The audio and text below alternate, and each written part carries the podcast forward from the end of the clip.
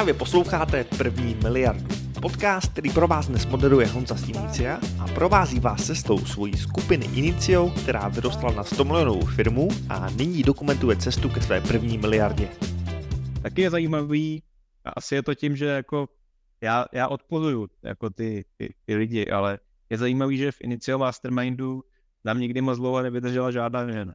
Výjimkou paní Zagorový, ta tu byla docela dlouho, ale jako vy, vy už mě znáte, jo. víte, jak je, jaká je moje filozofie a jaký je můj princip. Jo. Můj princip je, koukejte si to udělat sami, protože nikdo to za vás neudělá. A tohle je rada, kterou jako ženy nesnáší. Já neumím moc jako koučovat ženy podnikatelky, to nejde.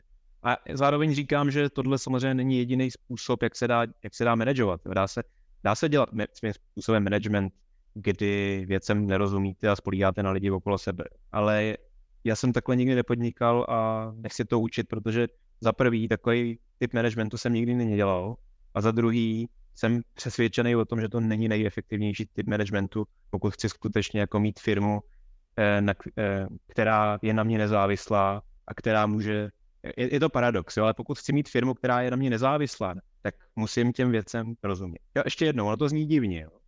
Člověk si říká, pokud chci mít firmu, která je na mě nezávislá, tak přece bych jako neměl nic umět a měl bych tam mít lidi, na který spolíhám. Ono je to úplně obráceně.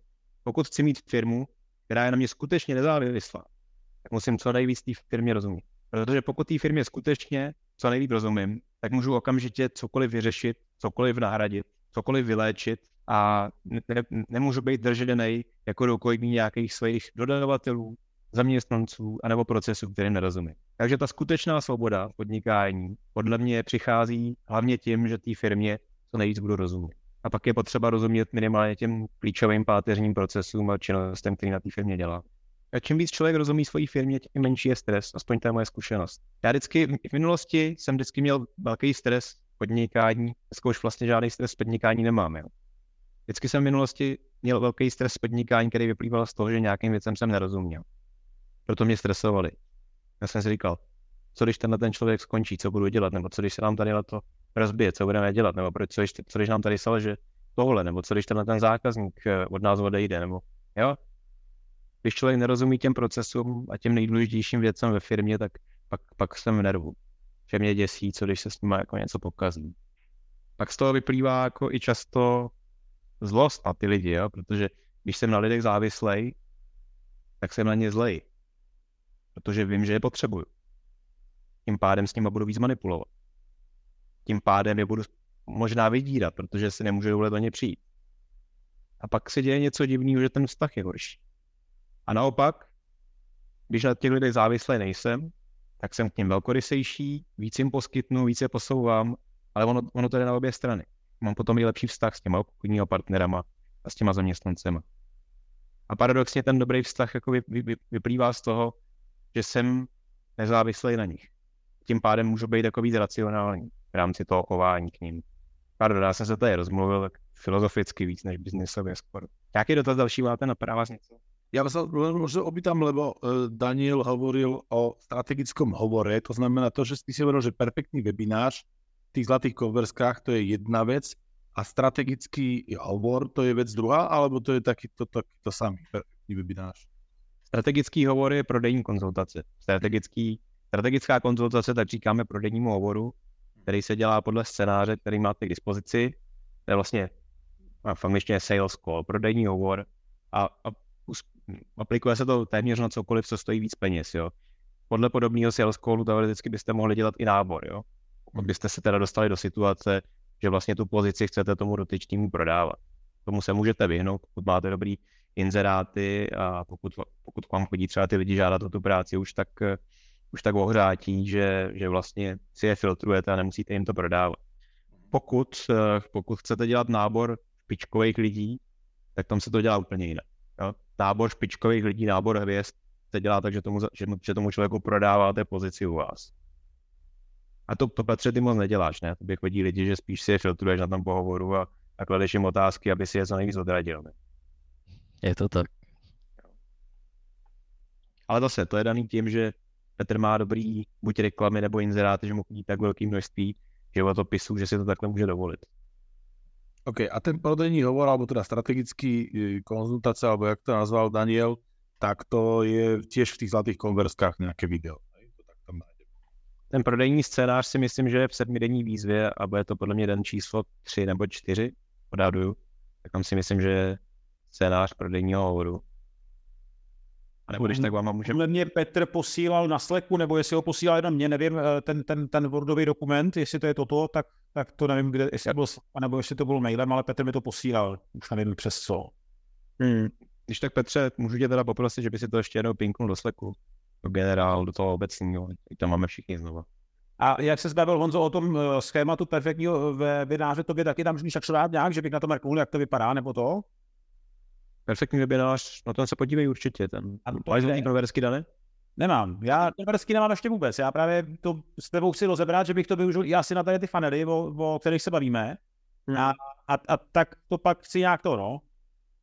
Ale tam teda jsem úplně marný v nějakým nastavování, vy pak umíte to třeba nastavit, eh, jakoby, že bych řekl co a jak a takhle by to mě pak s někdo pomohl, protože časově jsem fakt jako docela v čoudu a ještě se učit nastavovat tyhle ty věci, to pak by někdo od vás měl s tím mě pomoct?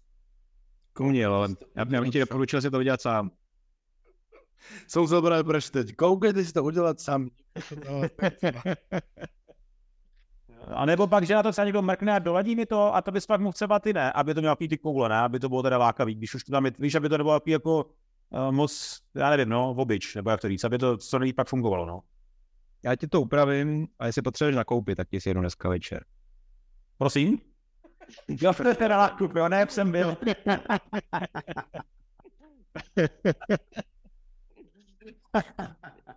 Ne, jako fakt, fakt doporučuji, by si to měl zkusit sám. A ono to není složitý. Já ale nejdřív, nejdřív se ty konverzky aspoň zaregistruje, ať víš, na co se ptáš. Dobře, to je, A ty po, mně, ty po mně chceš, abych ti nastavil něco, co jsi ještě ani neviděl. no ne, tak ty to všude vychvaluješ, tak věřím, že to bude dobrý.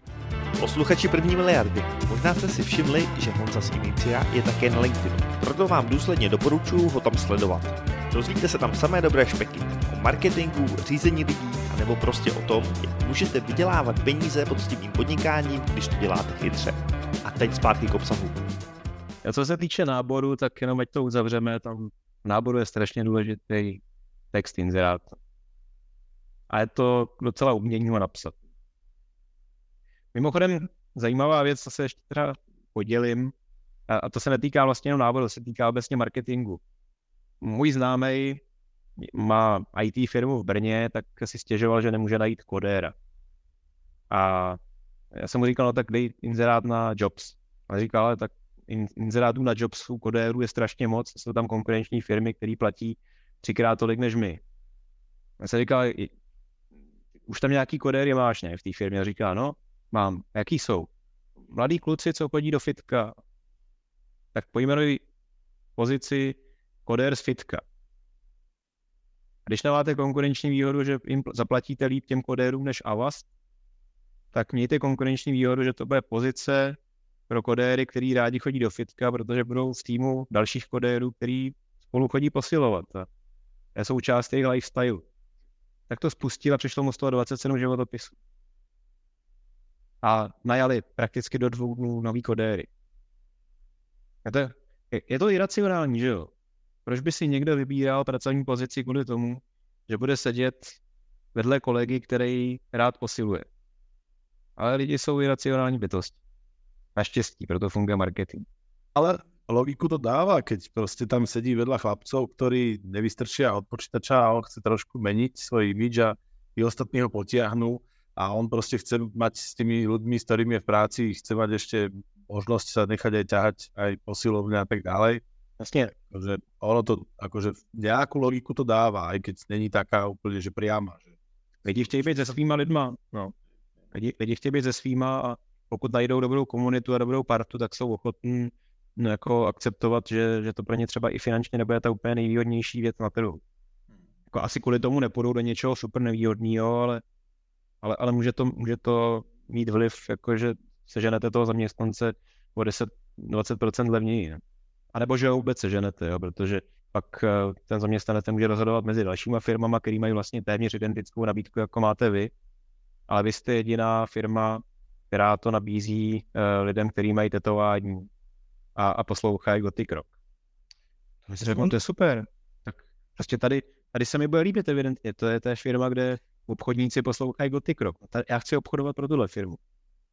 Je, nebo vytrvalci, protože jsem vytrvalec, tak běhám maratony, tak uh, hele, to je super, tady je uh, obchodní analytik vytrvalec. Jsem já, já běhám, já, já mám triatlon. Já chci být s dalšíma kolegama v práci, kteří taky sportují. Ja sa možno ešte opýtam ťa, Honzo, e, prosím ťa, ak teda sa dneska bavíme v kategórii luxusného zboží a normálneho zboží, myslíš si, že je to naozaj tak, že tá značka musí byť zadefinovaná, alebo je to v podstate úplne jedno a nemusí byť úplne zadefinovaná, či je na e, nejaké drahšie zboží alebo není na drahšie zboží. Či je to ešte stále tak vnímané, že toto je značka, tí robia len drahé veci a toto je značka, tí nerobia len tie najdrahšie veci. Či to môže škodiť napríklad potom tým lacnejším produktom, alebo naopak, či, či ich môže... Jako značka pomáhá, ale já, vy mě znáte, já moc značku nepřeceňuju. Ne, ne, ne, ja som myslel teda značku, skôr som myslel, že keď ponúkam zákazníkovi v podstate, alebo teda oslovujem, napríklad presne sa bavíme o tom prenájme. Hej, dneska som to presne riešil, lebo uh, máme budúci týždeň predstavenie v, tak dní otvorených dverí v jednej uh, firme a to je developer veľký, ktorý odovzdáva asi 300 bytov a keď som dneska pozeral na tie, na tie ceny tých bytov, tak si som tak zapotil a hovoril si, ja neviem, čo tým ľuďom tam poviem, pretože to boli byty, tam od 600 tisíc eur tam ani byt nešiel. 600, 800 tisíc a to som sa tam ani nepozeral na tie lofty. To boli, že trojizbaky a štvorizbaky. Hovorím, ty kokos, tak ty asi nebudú sa zariadenie za 30, za 40. Ty budú tak akože lúpať nejakých 100, 120 tisíc minimálne do takého zariadenia toho bytu. A ono není problém, že by sme to my nevedeli spraviť. Ono je problém, že my nejsme nastavení v hlave, že by sme vedeli takéto niečo predať. Ne, určitě, určitě, určitě neplatí, že bohatý lidi by nechtěli levné věci. Jo. A já to fakt nepřeceňuji, neříkám, že to má nulový vliv, jo, ale vezměte si, co prodávám já. Já prodávám tohle za 99 korun ceně poštovního, pak prodávám Mastermind za 4 milionů korun, pak prodáváme zakázkový vývoj kanadského katastru za miliony dolarů. Ta značka je jako, ne, téměř, já to schválně přeženu, ale ne moc, téměř je podstatná. Pokud eh, uděláte takovou prezentaci, jak o tomu zákazníkovi ukážete, že rozumíte jeho problému, skvěle, perfektně, líp než on sám, tak pak je skoro jedno, co mu předložíte, za kolik peněz, pokud na to ten člověk bude mít, tak si to rád koupí. A když dokonce zjistí, že ta věc je ještě lacenější, než očekával, no, tak by byl blázen, kdyby si to nekoupil, že jo. Takže prezent... samozřejmě, pokud, samozřejmě pokud neděláte přímý marketing a spolíháte jenom na to, že něco má značku, no tak pak se to dobře prodává, protože to je Mercedes, že jo. No ale to my, nikdo nejsme Mercedes. My prodáváme tím, že si vytvoříme osobní vztah tím zákazníkem. A pokud si ten vztah vytvoříme skvělej a předložíme nabídku, tak pokud, na ten, zák- pokud ten zákazník na to má a my to předložíme tu nabídku správným způsobem, tak to ten zákazník bude kupovat. A je úplně jedno, jakou značku máme, jestli, jestli, jestli naší značku vnímá jako drahou nebo luxusní, anebo ekonomickou. Pokud se vám líbí tento podcast, tak budete milovat knihu První miliardé nejtěžší. Já bych vám tuto knížku rád dal.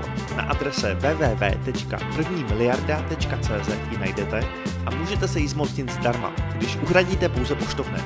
Dozvíte se v ní, jak můžete díky chytrému marketingu získat nové zákazníky až s absurdně skvělou návratností investice a navíc rychle.